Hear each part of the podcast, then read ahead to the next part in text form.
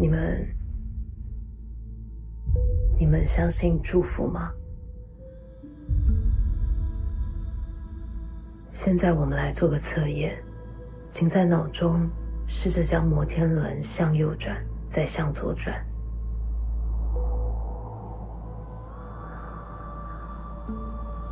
向左，向右，向左，向右。这张火车行进图也可以依照你的意志改变前后方向，请试着用意念去控制它。你看见了吗？我们的意念悄悄地塑形这个世界，这便是祝福的原理。我叫李若男，六年前曾经触犯了可怕的禁忌。就是在上面，你带他下来。坏坏坏坏在哪里？好好是四舍五嘛，甘安奈。如果一直想着怪物的话，怪物就会住到你的脑袋里面去哦。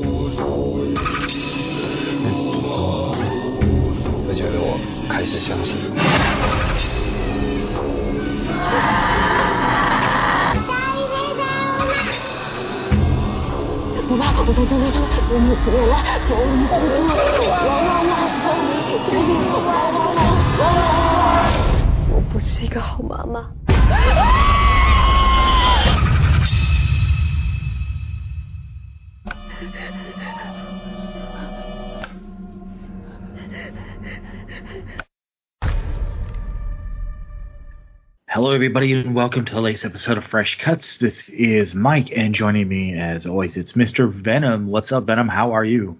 Greetings and salutations, curse bearers. I'm doing pretty well. Mike, how the hell are you doing?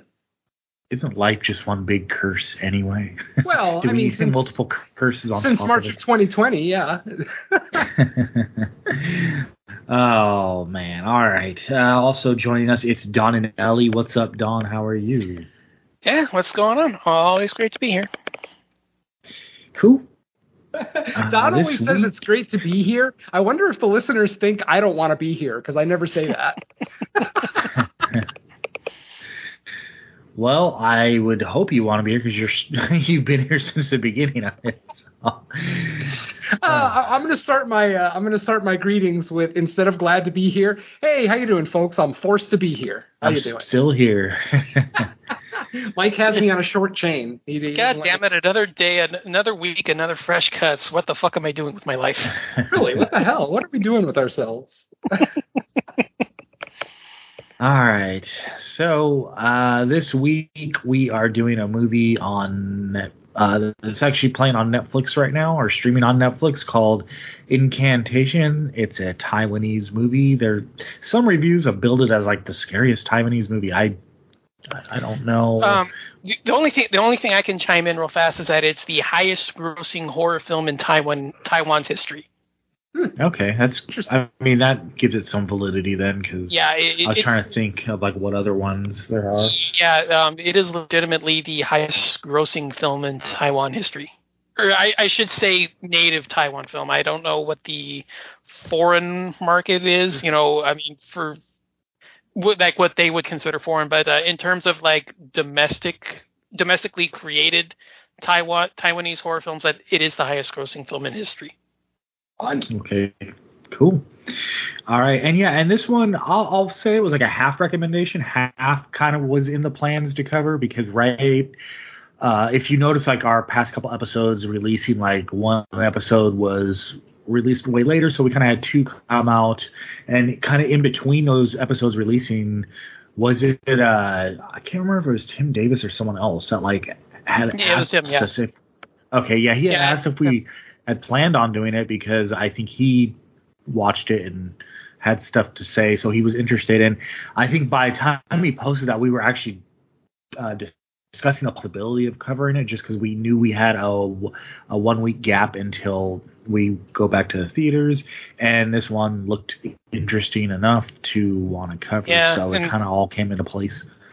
Yeah, I think it was one of those cases where every time I try to want to like shift the focus back to Shudder, it's like they give us two or three crap in a row. So I didn't want to do that third one because they ended up releasing another one um, last week, um, Good Madam or something. Oh, yeah. I think it was. I think Good Madam was the last one released, and it was like, you know, okay, I, I kind of want to go back to Shudder because they do like, they're doing new ones every week, but then they give us like two or three crap ones in a row, so it's like I don't want to do the third one. So this was kind of like the the you know the big the main attraction that was otherwise uh, available at the moment. Yeah, there is. Uh, I, I guess on uh, some good Shudder news is, I think there's like at least like two or three movies that are coming to Shudder in August that I'm actually like looking forward to. Like when they hit, it won't be a surprise. Sort of like we knew uh, the Sadness was eventually coming once it got announced. So, um, and I know one of them in August is currently screening at Fantasia. So like there's actually a couple movies um, with buzz that are coming to Shudder next month. So hopefully that'll turn the fortunes around of of uh, Shudder's. Uh, I guess re- we can call them Shudder releases. I guess technically, but. Um, yeah, so uh, we'll more on future episodes later. But yeah, so Incantation, uh, synopsis off IMDb. Six years ago, Lil, I was about to say Lil.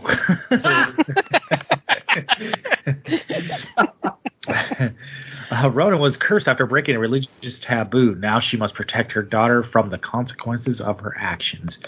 Pretty short and sweet for like a nearly two-hour movie, but that's okay because you know better a shorter synopsis than one that gives away too much.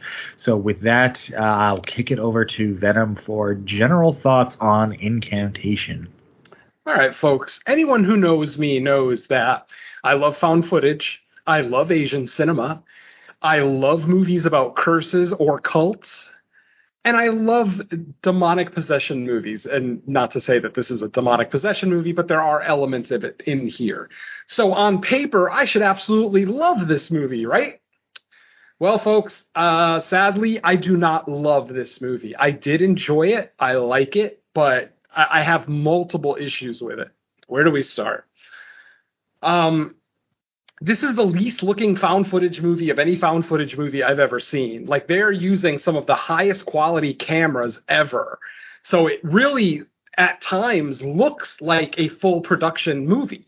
Um, yes, people yes, there's characters in the movie that are actually holding the camera, but you know, without any kind of grain to the image, without any kind of, you know, video uh, yeah, defects or you know dropouts you know just random shit like that it, it just takes that found footage away from it. Yes we're looking through the pov of a character in the movie so by default it makes it found footage. And then you've got the documentary style scenes where it's almost like interview scenes with the camera just pointing at one character while they speak. Mostly it's our main character ronan of course. So it's just one of those things that this movie almost feels too polished.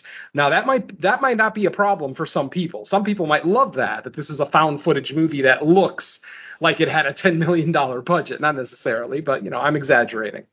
Um, what else? Uh, Mike mentioned the runtime, two hours. I almost two hours. I'm sorry, folks. Almost two hour found footage movie is a little unnecessary to me. Earlier this year, I said that a two hour slasher is unnecessary. And now I'm starting to understand that found footage is another one of those film styles that I just don't want to spend two hours plus um, in that world, you know, that, that level of immersion, especially when I start to lose that immersion because everything is so polished and it looks so pretty and all the effects look great and all the, all the locales look awesome. You know what I mean? I, I, I hope I'm getting my point across. It just doesn't look as cheap as a found footage. Like none of this footage that we're watching seems like it is found footage. There is a video in the movie, um, the tunnel video, let's call it, that actually does have that found footage feel to it. But the rest of the movie, it's barely found footage. So it's a minor gripe ultimately. It's not like it's going to bring down uh, the rating of the film, but you know, I, I like my found footage. I'm a found footage purist.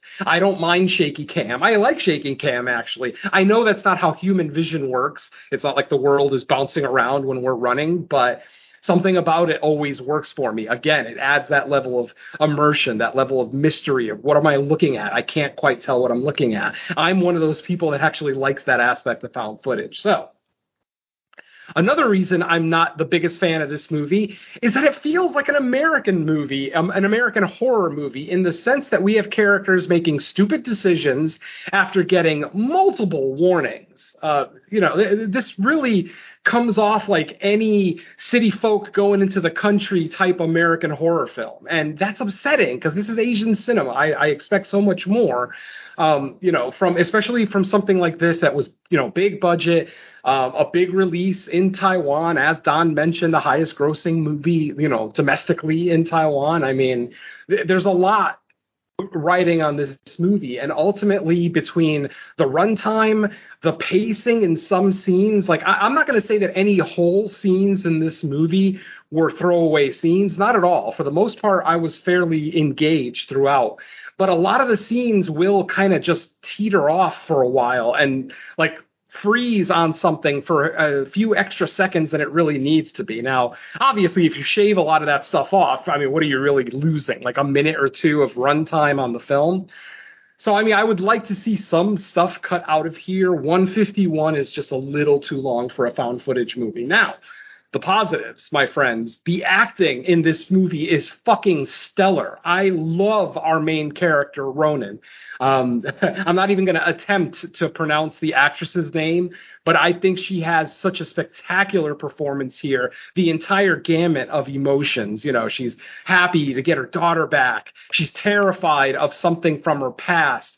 Um, she's terrified of people taking her child away because she has mental health issues. Um, obviously, some form of PTSD. We don't really find out what. You know, we we we do find out from a psychiatrist early in the film or some kind of medical, you know, um, doctor, basically mentioning the event of the past and are you sure you're okay? Are you sure you're okay to raise your daughter? Blah blah blah blah blah.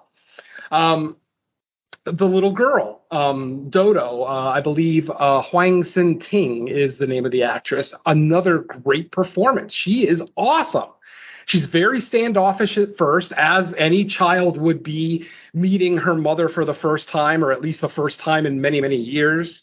Um, and then as the film progresses the way that her moods change where she's you know she's not instantly a happy child but she is happy to be out of the orphanage and in a real home um, obviously she's still nervous about it but you know what are you going to do um, the score in this film is wonderful an amazing score. I had a really great time with it. Very off-putting like it it it kind of weirded me out at times. Like some of the, especially like the, some of the chanting. Um, th- there's a piece of music early in the film where you know we we get a nice uh, kind of ethereal music sting playing, and then it slowly out of nowhere fades into chanting, and it'll be the chanting that we'll hear throughout the entire film. That I thought was stellar. So again, great score, great performances. You know. Uh, some decent gore, not really, you know, that bloody a film by any stretch of the imagination. You know, we get a we, we get some good head smashes and things like that, but you know, it, it, it this is definitely isn't the film for gore hounds by any stretch. And then the ending, man, the ending left me very sour. Um, to in the sense that I understood what was happening. I understood, you know, I, I, can't really get into it here, but you know, I understand the events of you know that final scene. I understand what happens to Ronan in that final scene but it just it's left so ambiguous and and and just and obviously it's a found footage movie. And with found footage movies the last person when once the last person holding a camera is dispatched or dies or whatever then the movie's over. That's usually how it works with found footage movies. We all you know famously remember the devil inside ending so incredibly drastically after the car accident. So yeah, so the ending for this, um, it kind of left me a little sour. Um, I do think that this is a fairly scary movie. It's got some good tension throughout, some very tense scenes early on in the first and second acts. I love the events of the first night after Dodo comes home with her mother, with Ronan.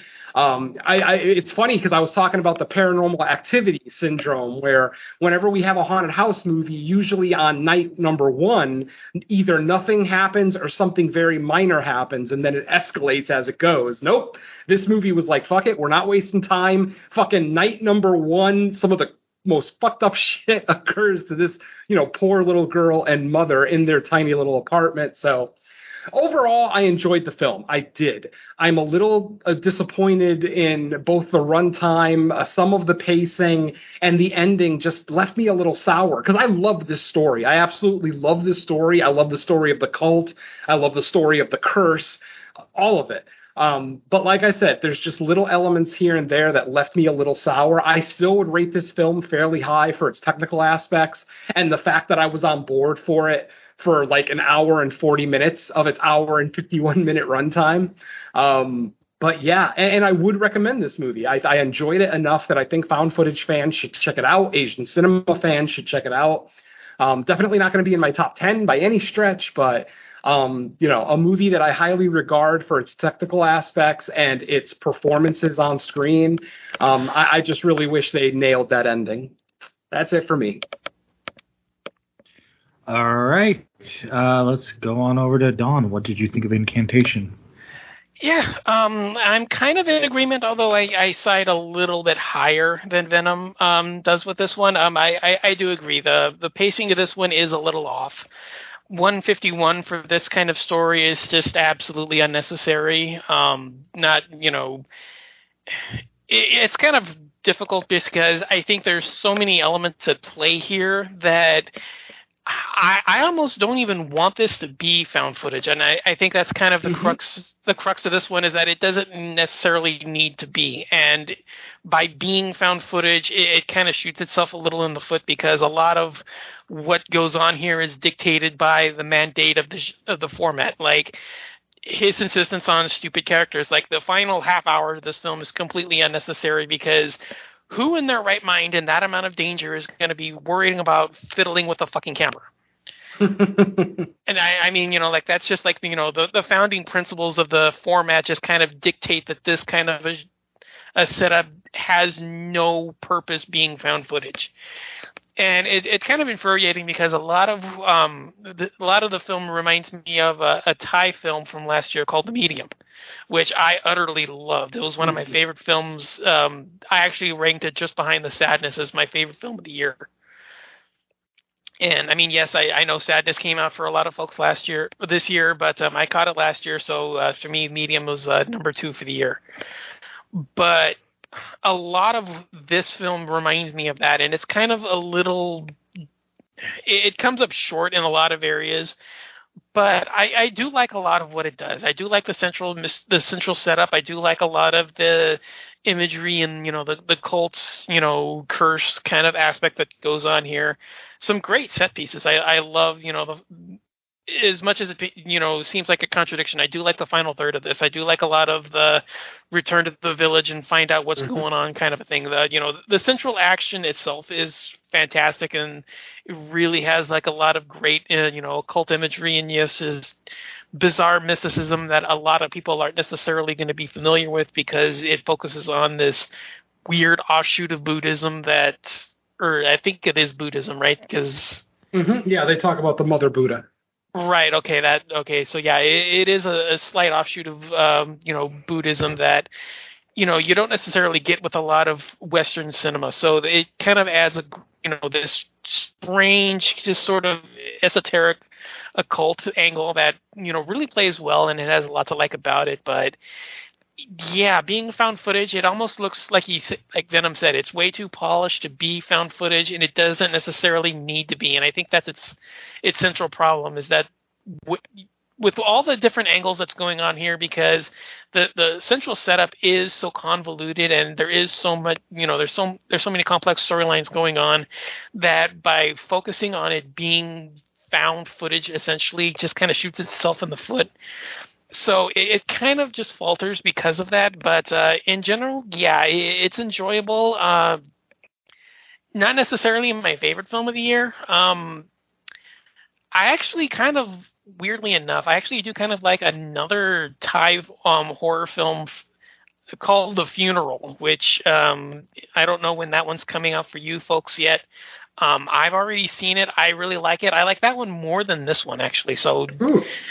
yeah, um, uh, real briefly on that one, it's about a woman who uh, returns to her family home for uh, the funeral of her grandfather, and uh, weird occurrences start happening. Um, that one there, I, I- don't know when it's coming out, um, so uh, just keep that one as a uh, you know keep you know one for your radar kind of a deal. But yeah, this one it, it kind of stumbles just a little bit just based on the uh, early promotions, but um, I, I I still enjoyed it. Um, I appear to be a little higher on it than Venom because um, I don't find those issues as crippling. Um, they're still um, on my end as well, so um, yeah, not a top ten of the year, not you know a must watch, but you could do worse. And uh, yeah, there's uh, a, a few issues holding it down, but um, I, I- I still really enjoyed it. So uh, I guess that's uh, all for me. Okay. Uh, so as far as I go, I'm pretty much right aligned with Venom. I did like the movie. I didn't love it. There were parts towards like the beginning where I felt like I was set up to where I might end up loving it because I, I did like where it was going. Um, I also kind of agree with Don that it it, does, it didn't really need to be a found footage movie. If if anything, I wish they would have just settled for like kind of like the hybrid that we've seen some movies do lately, where it's not uh, based in being found footage, but you can easily like work found footage uh, sequences in. Like the there's like some sequences where they're exploring certain places. uh, Like you could easily just make those found footage because it would make sense. Like oh, we want to specifically document what we're doing, you know, on this part. But a lot like even though the movie's billed as found footage, there, there's so many segments or just scenes where you know the camera gets mounted out of convenience where it looks like it's just being shot. Like there there was no reason to uh, try to just say, oh, it's a found footage movie. Um, I do think the running time's a little long for the story we have here. It it does kind of feel like it meanders in spots uh, with with the story once kind of like the main setup's happening. Um, I, I I also agree with Venom that the the, the conclusion kind of left me like lukewarm. Like I, I understood what they were saying with like how everything kind of wraps up and comes full circle, but the other part of me was like, did I really need almost two hours to get to this conclusion? Like I, it felt like if that's what the reveal or I guess was, we could have had this be like a 90 minute, maybe even like a 100 minute movie, but um, it, it just felt like a little long in the tooth for for where we ended up. Um, on the positive side, though, I think there's plenty of creepy stuff going on. There's plenty of sequences that are done very well. Uh, the craft is definitely there uh, for a horror movie, and there are a couple. There's a couple moments that even got me, despite the fact that like you, uh, you know, as horror movie watchers, it, it felt like you could see certain times when you were being set up for like a, a kind of jump scare or something. Even with that known, it still got me in a couple places.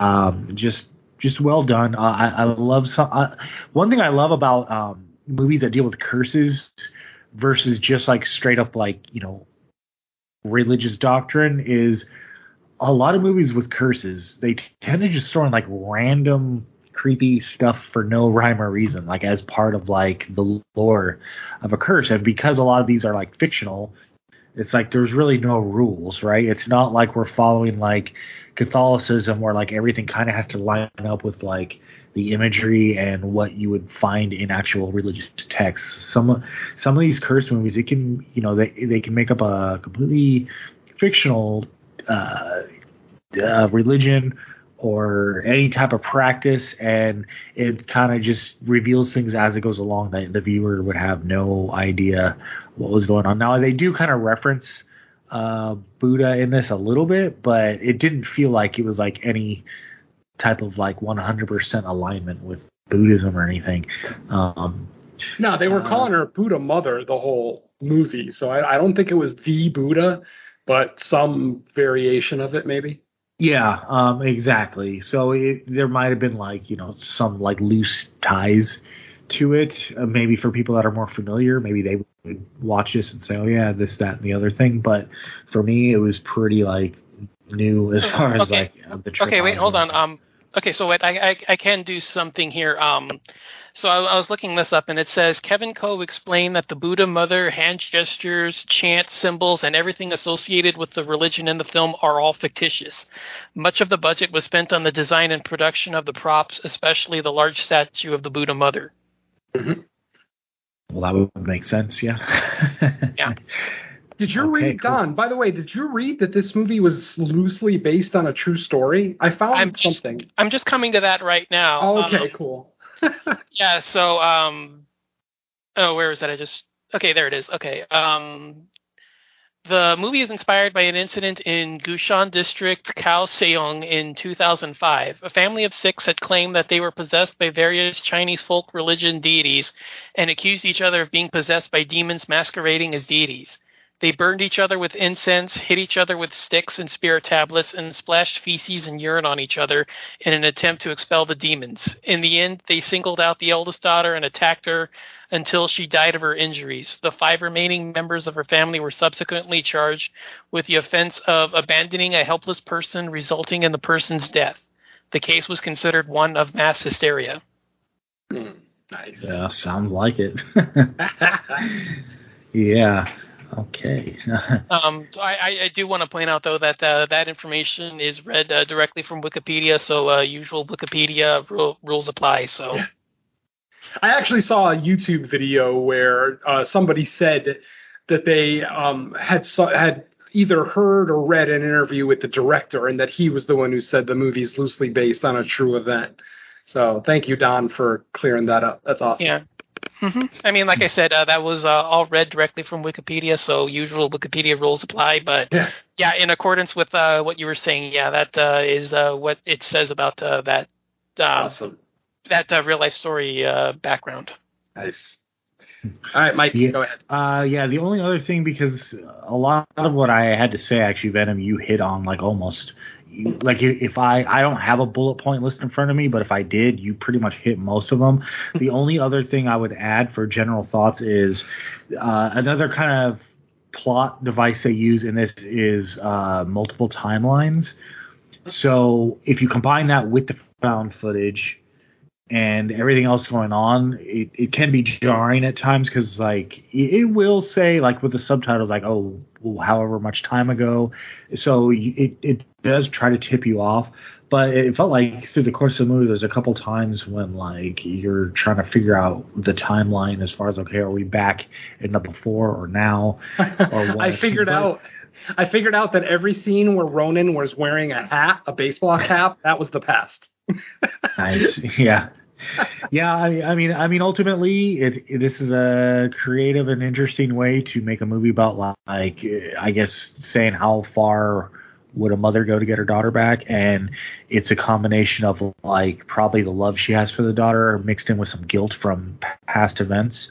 So that kind of like drives the motivation of our main character but other than that yeah i would say good movie falls short of being like very good or great but it had definitely potential and there's a lot of good stuff in here. Um i just don't know by the end of it if people are going to think it was like worth where it ended up in its conclusion. So that's it for i mean for, actually for general thoughts it's funny because as we sit here and talk about it, it's actually the, the rating I have for it is actually going up a little bit because I'm just I'm remembering more and more about the film and the whole thing with the narration with uh, Ronan basically narrating the entire movie, and it just dawned on me. I mean, it dawned on me last night when the movie ended, but I just remembered the whole reason why she's talking directly into the camera. I'm starting to realize why this actually was a found footage movie, and it has to do with the curse. Think of um, think of Blumhouse's Truth or Dare. That's all I'll say about that. Anything else you want to talk about before we get into our uh, not very long walkthrough? No, I mean uh, Mike. Mike was right. I mean, a lot of this doesn't necessarily need to be found footage. I mean, you could have shown like just a couple of scenes as found footage, but yeah, a lot of the stuff. I mean, him, him saying like you know they're just standing the cameras on like a shelf just to record themselves. Like some of the you know the instances with uh, Dodo in the in the house when she's there. Like a lot of that doesn't necessarily need to be found footage. So yeah, I mean, uh, you know just like piggybacking off what he said, you know, him and I saying the same thing but different ways. I guess just yeah, uh, I I think my biggest thing with it is that it, it just doesn't necessarily need to be found footage, but yeah, for some reason it is. I mean, I, I understand why because ugh, truth or dare, but yeah, yeah, exactly. Yeah. But it, it's a bad analogy because it's a terrible movie, and this yeah, that's kind of terrible. Yeah, that's, but the, the only thing, reason yeah. I bring that up is because I think I understand why this movie is found footage now. Like I, I fully understand now why it's found footage, and it's actually kind of a sly little thing if you're not paying attention to the last bit of narration in the film. But we'll get into that in the spoiler section. But uh, yeah, Mike, anything else you want to say before we jump in? Uh, I think I'm okay. Um, let me think.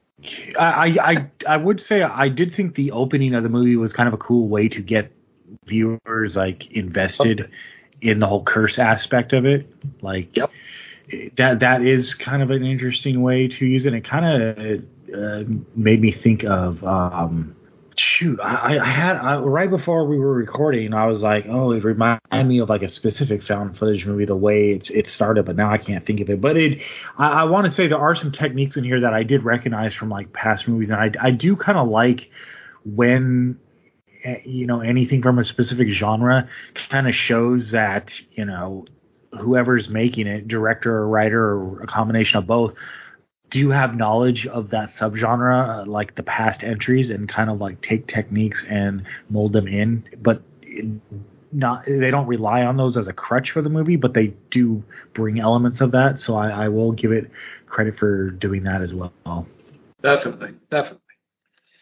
Yeah, and I'm I'm usually not a big fan of narration, but I understand that the narration in this movie had a purpose, which we'll get into in the spoiler section. But yeah, I'm starting. The, the, more I literally over the last couple of minutes, my my rating for the movie has gone up because, like I said, it just dawned on me why this movie's found footage and why it needed to be found footage. But we'll get into that here in a little bit. So that's your final. Uh, I can't speak English today. That is your final spoiler warning, folks. We are about to go into our walkthrough of Incantation. Um, it's going to be a quickie. I'm I'm not going to go over every single set piece because there's a lot of really cool tense set set pieces in here. On top of the fact that it's an almost two hour movie that unfortunately I only had the time to watch once this weekend. So so bear with me with my walkthrough. All right, so our movie opens up and we see a young woman in front of a video camera. Uh, she introduces herself as Ronan, um, and she's basically um, imploring the viewers of the video to memorize an insignia and a chant um, that's an incantation throughout the film. And multiple times throughout the film, she'll actually ask the audience, the people watching the movie, she'll actually ask them, okay, let's go ahead and do the chant again right now. And if you don't want to do it out loud, you can just do it in your head. That's fine. Um, you know, seems kind of silly at first when the movie starts, but like I said, once we get to the end, it all makes sense. Um, so, like I said, um, she is looking to lift the curse that she acquired six years ago. She has a six year old daughter named Dodo. And uh, basically, there was an event that happened six years earlier, just before Dodo's death, that makes Ronan believe that she and Dodo are cursed.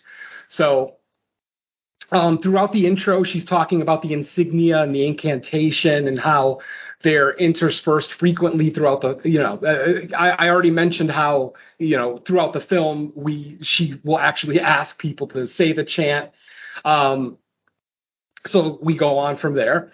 Um, and this is this is the part that I was talking about in the non-spoiler section with the song. The song, this opening song that's playing while she's narrating is so fucking haunting. And then when she mentions the chanting, the song the, starts like the chanting starts swelling up in the score, and it's just incredibly creepy. It really, really sets a great tone for the film.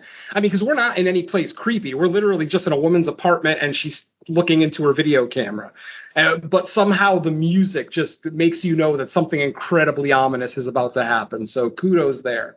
Um, so like I said, six years earlier, Ronan and her boyfriend Dom and Dom's cousin Yuen, um, they ended up breaking a religious taboo while uh, documenting a ritual for their internet channel. They have a YouTube channel. They are ghost hunters, and uh, God damn it, the name of their stupid YouTube channel is Ghostbusters. Yes, so original, folks, isn't it? It's amazing. Maybe they didn't get Ghostbusters in Taiwan yet. I don't know. But yeah, there it is. Ghostbusters. Every single time they said it in the movie, I laughed my ass off. I, I just I, I, don't I don't know if they were unaware of the irony or maybe they just are big fans of the, of the movie, of the franchise, so they called their ghost hunting adventure Ghostbusters, but whatever. Um uh, so, like I said, uh, they, they, went to a remote village um, in part of the Chen clan. Uh, Dom and Yuen's uh, Don and Yuen are actually family members of this village. Uh, they basically uh, they have to go back every 20 years to perform a ritual, a mandatory ritual that all family members must partake in. Um, so you know, we'll put that aside for now. Uh, let's talk about Ronan getting uh, her daughter back. Basically, after some psychological evaluations, uh, Ronan is deemed uh, credible enough to be a parent and to have her daughter back.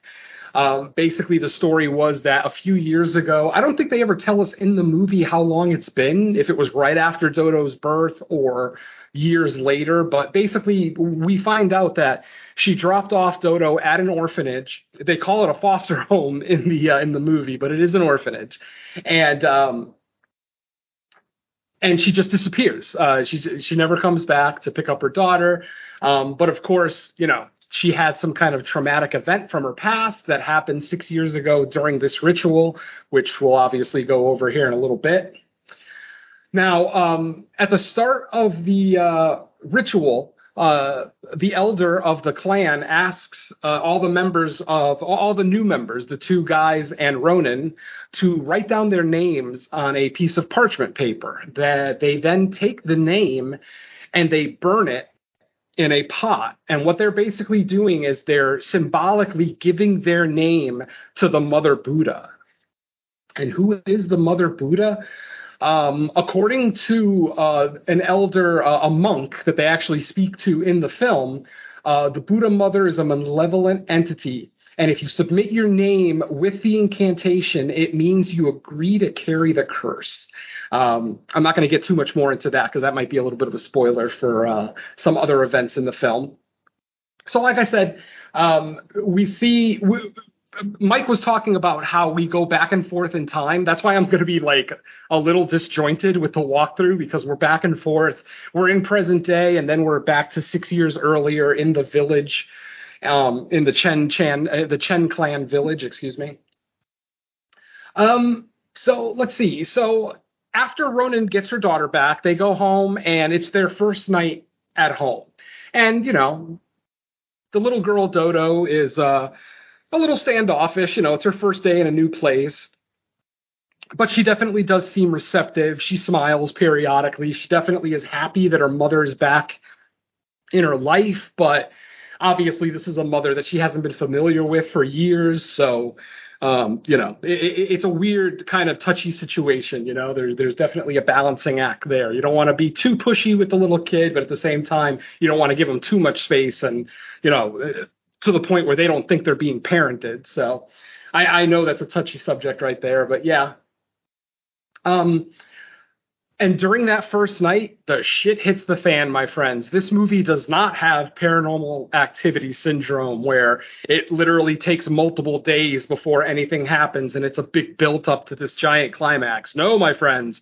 Very first night, we're already getting pounding on the walls, voices um, in the halls, um, a disappearing dodo. Literally, do, um, at one point, the mother thinks she hears something in the house. Uh, Ronan goes looking around the house, and then when she comes back to Dodo's room, Dodo is gone. Um, and earlier in the scene, too, Dodo complained about the baddie. Uh, basically, some invisible, malevolent force that was kind of scaring her in the room. Uh, Ro- Ronan, you know, placated her and kind of escorted the baddie out of the house. Obviously, at this point, I think we all know the baddie is Mother Buddha or you know some demonic um, affiliation of Mother Buddha, if you will. And what we see is we see um, we see Dodo holding hands with some invisible you know creature or person, and she's being led out of the house. And um, she's basically outside, just kind of out in front of her house, not really sure what she's doing. Uh, Ronan finally figures out that Dodo is missing, goes frantically looking for her, and then does find her outside. She ends up bringing her back into the house, but as soon as they get back into the house, little Dodo literally floats up in the air. Her eyes go white, you know, they glaze over white, and she just starts screaming this just demonic guttural scream. And the scene just ends like that. Literally, that's the end of the scene. It's pretty crazy. Of course, at this point, we're back to six years earlier, back to the, you know, events that occurred at the village as um, as we were saying, or should I say, I forgot to mention that when they first got to the village, um, Ronan was not welcomed because she was not a family member. Uh, she was actually dating Dom. I, I, think it was Dom. It was either Dom or Yuen, one of them. Um, she was actually dating one of them, and she was actually pregnant. Like she had just found out that she was pregnant, so she wasn't showing yet or anything. And um, like I said, the elders didn't want her there. They kind of tried to push her out of the village. Um, but eventually, an elder lady, uh, an older woman came and asked to look at her hand, to look at her palm specifically. And she actually read her palm, like she looked at it, you know, dragged her thumb across it a couple of times, and then said, okay, you can stay, and literally just let her stay. Don't know if there's an ulterior motive to that. There could be, there might not be, who knows. Um, but obviously, these three kids who are the ghost hunters or the ghostbusters i should say are there the reason that they came back to the village wasn't to participate in that 20 year that every 20 year um, incantation that they're going through. They wanted to go back because they remembered that in their village there is a tunnel that no one must ever enter and they literally call it that the tunnel where that where no one must go in something like that. It had a really silly name and they're trying so hard to you know get away from the crowd so that they can go and check it out.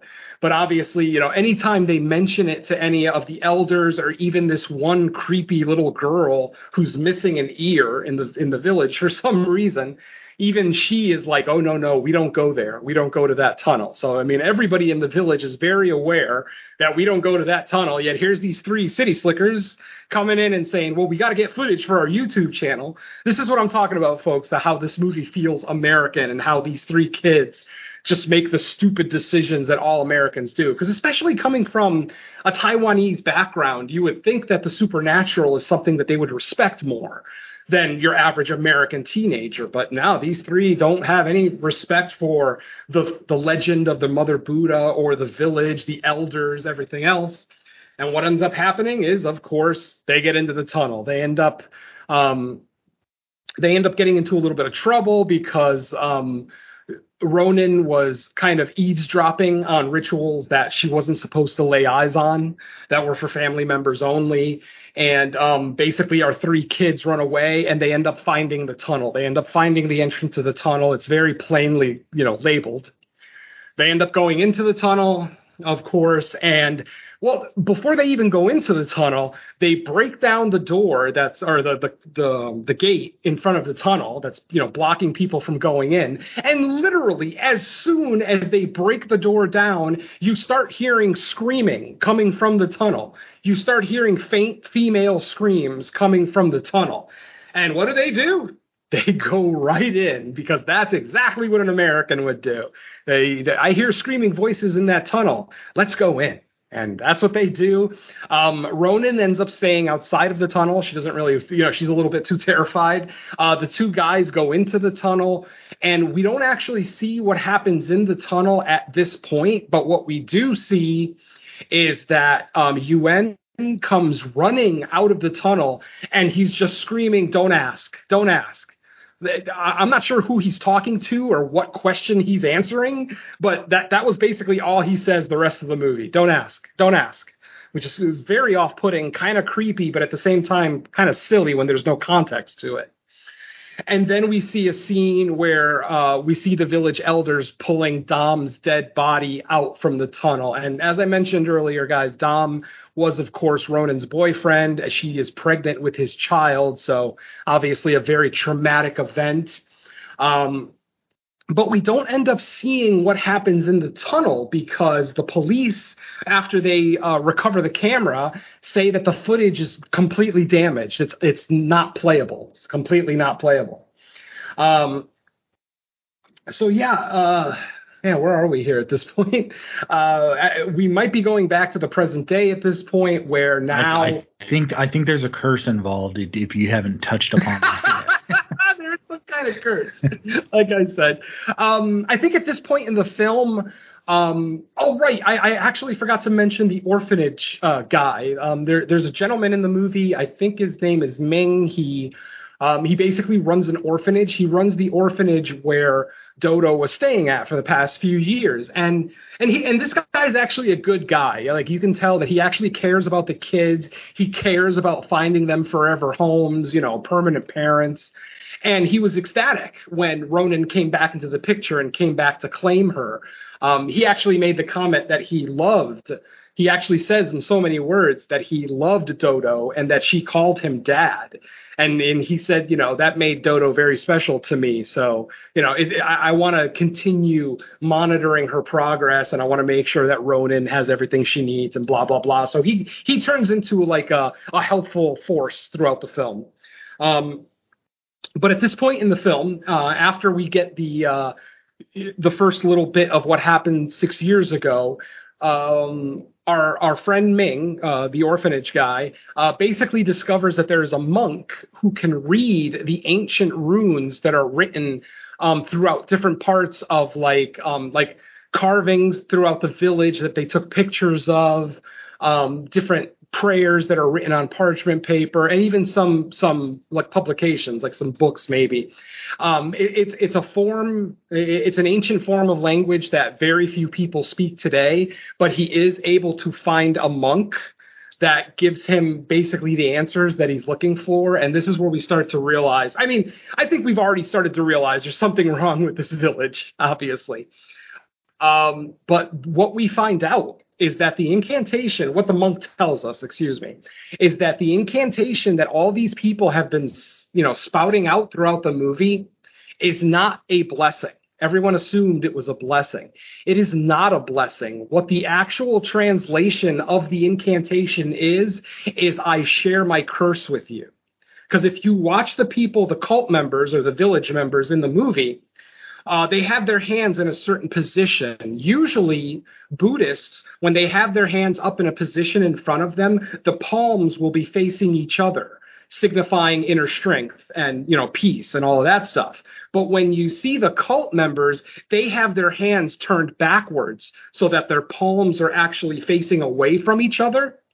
And what that signifies is spread Yes, my friends, they are not blessing people when they say their incantation. They are fucking cursing you. What they are basically doing, um, what the what the story of the Mother Buddha is, is that if you chant, uh, if you do the chant and you get as many people as possible to, you know, to say the chant, uh, basically the curse spreads and it spreads amongst the people who hear the chant and people who are you know kind of associate maybe not family members of the village but people that are associated with them kind of like ronan. Um, so yeah my friends they are not blessing you when they say that chant. They are actually spreading their curse. And don't forget ronan has been asking you multiple times in this film to say the chant with her. We'll re- we'll revisit that here in a little bit so after we get this realization that this cult is not about peace and love and that they are not about blessing people, that they're about sharing the curse of the mother Buddha, um, at this point, Ronan gets a, a, video message from the orphanage guy, um, from Ming.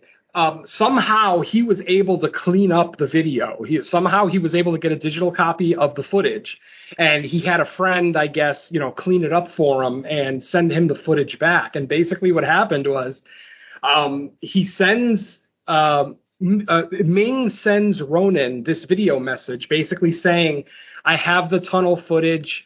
Um, I don't really want to show it to you. I think no one should ever watch this."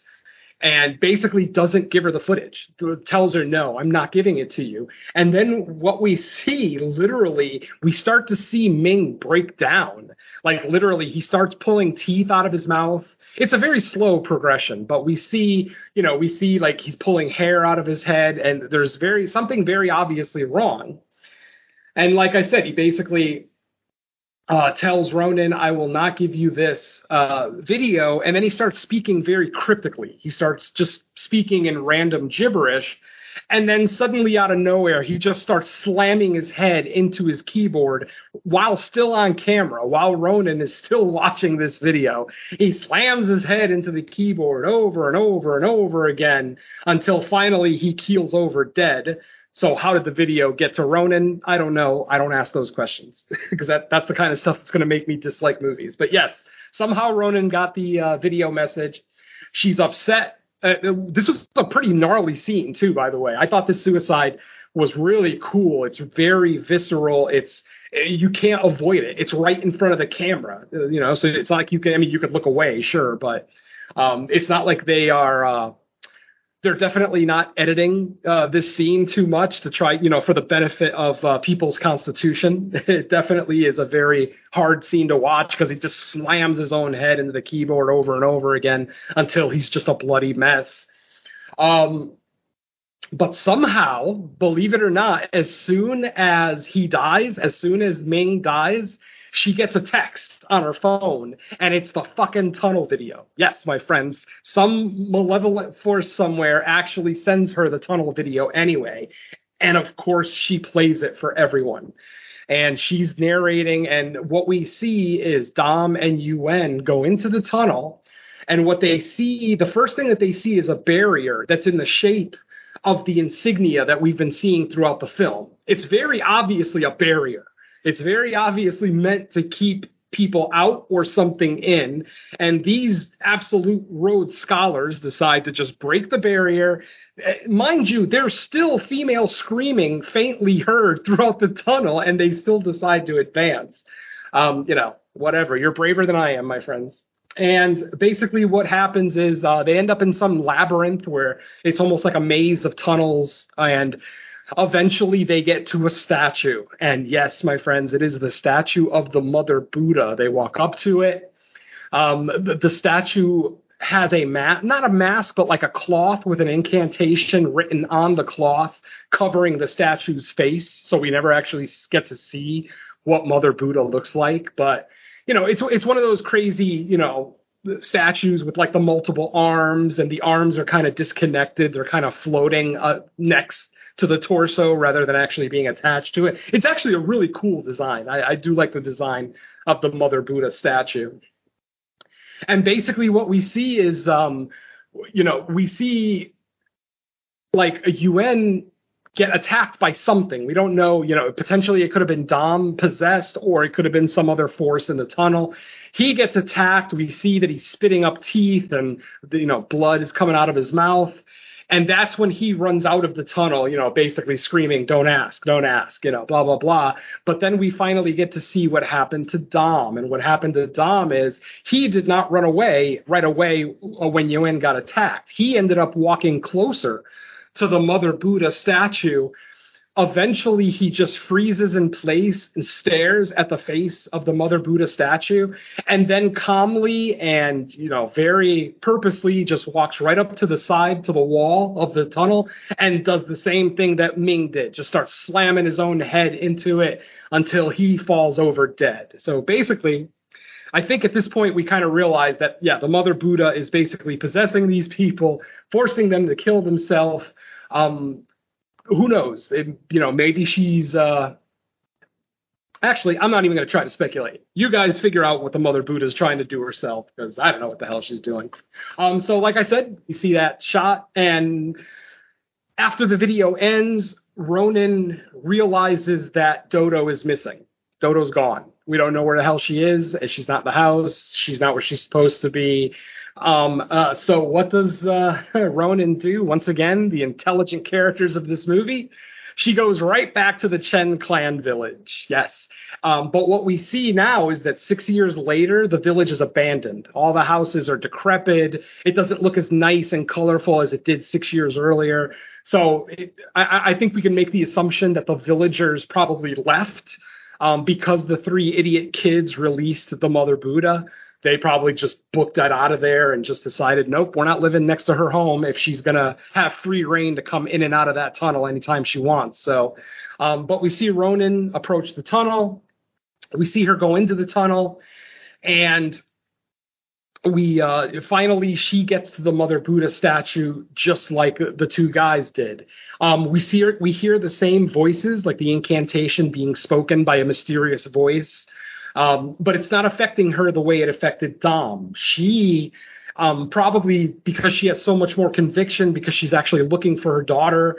Um, you know, she she's not affected by the uh, the voice right away. What she ends up doing is walking up, like going right up to the Mother Buddha statue and pulling the cloth off of the front, uh, off the face, the headpiece of the Mother Buddha statue. But what do we see behind the cloth, my friends? Not a face uh, we see a tunnel, a fleshy tunnel, and uh, they meant because earlier in the movie they mentioned uh, when you give your name to the Mother Buddha that that's where the name is going. It's going into that tunnel that is her face. I mean, literally, her face is basically a, a fleshy, like wormhole. Fleshy chanting tunnel. Yeah, fleshy chanting tunnel. Let's go with that. And then as soon as Ronan takes the cloth off and sees what's behind the cloth, then she succumbs to the curse. And we see her bend down on the ground, start slamming her head into the concrete. And that's it. Film is over. Um, oh man, I, I I do like the movie. I, I think I like the movie more now than when the show started because I, I, I, do like a lot of what's going on here. I'm sorry, folks. There is one more scene left after Ronan kills herself. It is a posthumous scene where she's still narrating, even narrating from beyond the grave, apparently. And she's narrating how Dodo is probably safe now. Um, uh, basically, we see that. Um, uh, the, basically the film ends with footage of Dodo, and we see that she's healthy, she's happy, she's playing, she's back at the orphanage, but at least she's happy and she's playing. And what we hear the narration uh, of Ronan is she's basically implying that the burden of her curse has been shared with everyone who watched the film. Yes, my friends, this film, there is a reason the film is found footage. She needed to share this curse with as many people as possible. Hence why I brought up Blumhouse's Truth or Dare, because that was kind of the same thing there. That's how they beat the Truth or Dare game. They put it on the internet and spread it so far away from themselves that they're not concerned about, you know, their own safety anymore. So yeah, basically Ronan is creating this video under the guise of creating a like video diary for Dodo's return to her house. But what it actually turns out is she's just trying to spread the curse to all of us who've just watched the movie. And now we are all cursed as as, you know, basically a result. I kind of like that. I thought that's kind of a cool little element. yeah, it kind of you know? now I remember what movie I I was gonna say a reference that actually wasn't found footage. It kind of reminded me of the the plot towards the end of the of the Ring, or at least the American remake, when Oh, right. uh, what is it? What's her name? Naomi Watts. Um, she figures out, oh, I gotta get everybody, as many people as possible to see this because then it keeps the curse off of us. So she dubs it on a tape and like puts it in a random video store, so that way so many people will watch it that uh, the curse is busy and occupied. Yeah. So it it kind of made me think of that. No, that's valid. Absolutely, definitely just as clever. You know, you, you can't you can't beat the curse, so spread it around. Why the hell not? Yeah, Yeah, I thought film I thought that was an interesting thing about how it, the power of the curse is diluted the more people see it. So like it, everyone might get like a little scare, but if enough people are a part of it, um, then it it weakens it severely. I, I was kind of confused. Well, because I understood obviously because the subtitles spelled it out plainly that they they accidentally did a curse instead of a blessing. The only thing that I wasn't sure the takeaway from that was like were they just idiots and cited the wrong thing or was there something that like tricked them into doing a curse instead of a blessing i wasn't 100% sure on that if they just screwed up and like cited the wrong thing I, I think it's because they went into the tunnel uh, against the, the the code of the village. I, I think the the whole thing is that it's supposed to be a blessing if you obey the instructions, but because you went against the instructions, it turned into a curse. I, I think that's the way it works. I, I could go with that. Yeah, I like yeah that. I mean, that, that you, makes you, enough I mean, sense figure. I mean, you figure the villagers have been there for as long as they have, following the instructions, and they don't. They seem fine with it. It's just once you know Dom and Yuen decide to enter the enter it, and it, everything goes to shit after that. I think it's because they turned it into a curse by ignoring the instructions. If you Mhm. follow the instructions, I think you're fine because they've lived there with it as long as they have. And you know, I mean, they put it in there to begin with, and they set the incantations out to prevent it from spreading. But then once they went ahead and they went against the wishes of the incantation, then it turned into a curse. Mm-hmm. I I- also like I. Oh, go ahead. I was gonna say, I, I think that's the way it works. I mean, again, the subtitles could be off, but I think that was the way I read it. Yeah, I mean, you know, it's up to interpretation. I, I don't think anybody's going to be completely off. I did forget to mention one one thing that I did like about the final scene, aside from the whole spreading of the curse thing. Uh, there's actually a line in that final video that she makes where she's actually talking to Dodo, and she actually tells Dodo, "Forget your name." Don't remember your name. Don't remember my name. And the reason that she says that is because at one point in the movie, someone does mention that Dodo's name was given to the Mother Buddha in, in the ritual, even though Dodo was never there. Somehow Dodo's name got into the, you know, the big pot of names. So the, the fact that she's telling her daughter, forget your name, change your name, I I think that's just, you know, great advice. Like without having to actually tell her every single thing that happened. I mean, depending on how much of that video Dodo ends up watching as an adult. Um, I, I, I like that a lot. It's a nice warning, but without letting her know that she's in danger. Just just forget your name, forget your name, and forget me. I like that. Yeah, I like it too. I mean, it, it seems like at this point she she's acknowledging that like even though she loved her and wanted her back and wanted to be her mom, like the best the best course uh, from here on out is get her away from this as possible. And I really have no choice but to end this. Yep.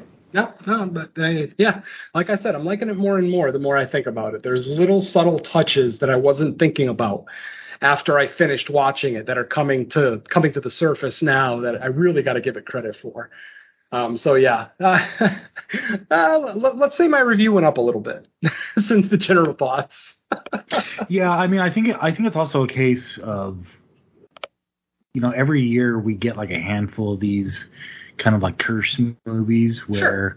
you know for some reason there's a curse on the main character they're trying to figure out what kind of curses been put on them why how to dispel it and you know then whatever conclusion happens so it's like you build up a such a big roster of them that they start getting compared to each other, and like we've had some really good ones in the past couple of years, so it's there's like a lot that the bar is set high. I'll, I'll just put that put it like that. Yep. Definitely. Okay, well, if that's pretty much it for incantation, then um, let's. Well, I, I guess really quick. Obviously, our next episode should be Nope. I mean, I don't see why it wouldn't be. It does release this coming up Friday, and, I mean, it's the one we kind of scheduled the month around, so. Yeah, exactly. Yeah. it's, what, it's what we scheduled the month around for, so I'm pretty sure, uh, bearing internet issues or uh, World War Three, I think that's the next one. Yep, pretty much. Um, so yeah, but before we get out of here, let's figure out where everyone can be heard. So Venom, what do you have that's new coming out? All right. Um, we just finished recording Creature Comforts episode 11. Um, I'm still in the process of editing that. That will definitely be out before the end of this week. I would imagine as you hear this episode, it'll only be a day or two away from being released. We looked at our first brand new movie. We went ahead and reviewed Phil Tippett's Mad God, the recent release on Shudder. And, you know, the film obviously is being advertised as 30 years in the making. And was it worth the wait? Well, you'll have to listen to the episode to find out. But like I said, that should be out in mere days. Um, unfortunately, the main show, No More Room in Hell, was postponed due to, you know, circumstances. Let's just say that. And um, but we'll still be recording. Hopefully, if all goes as planned, we'll still be recording episode 47 this weekend, which will be Mike's picks, um, which are what the house on Haunted Hill, 1959, and The Haunting, 1963. All originals, all the time, no remakes. I love it. At least not yet. I mean, I'm sure eventually we'll touch on remakes, but Uh, I'm gonna be sick that day.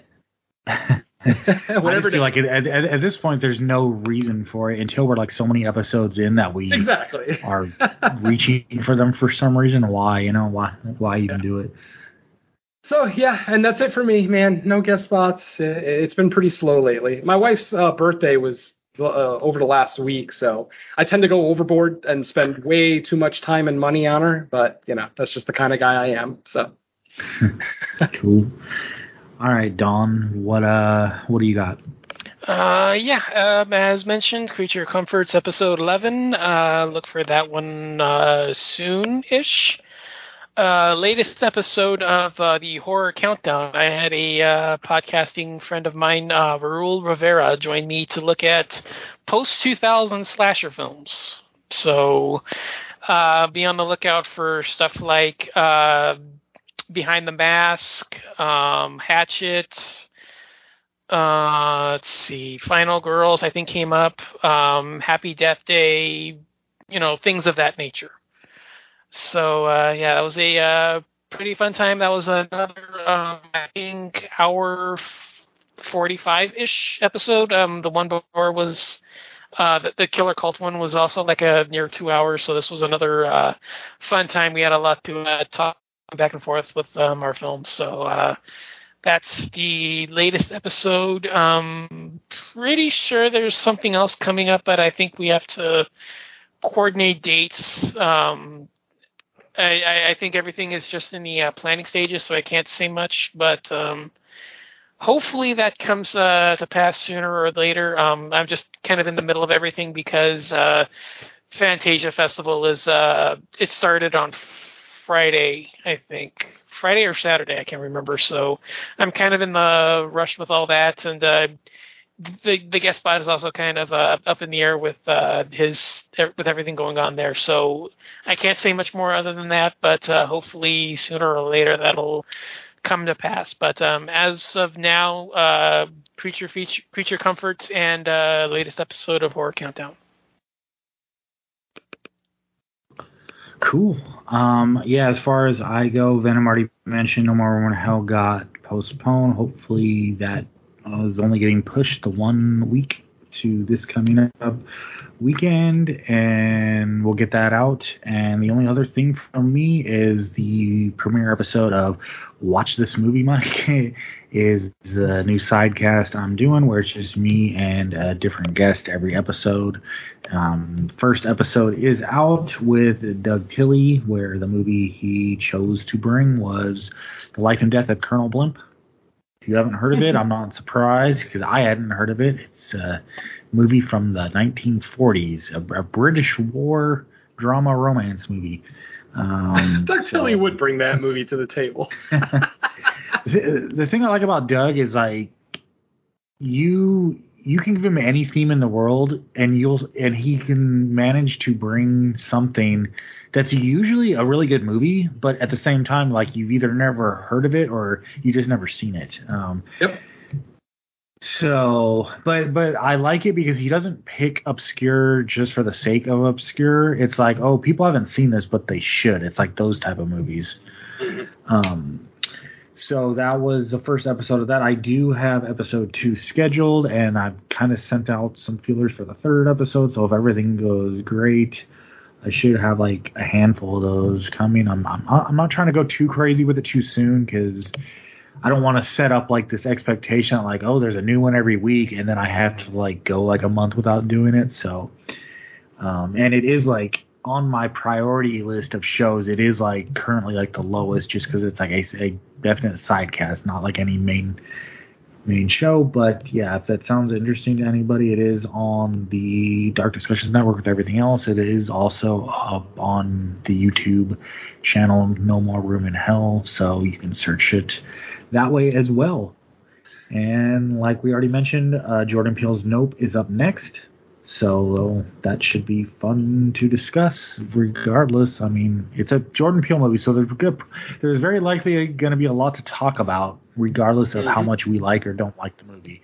So I'm, I'm pretty excited um, for that. But with that said, I think that's going to do it. So listeners, thanks again for tuning in, and we will catch you in one week's time.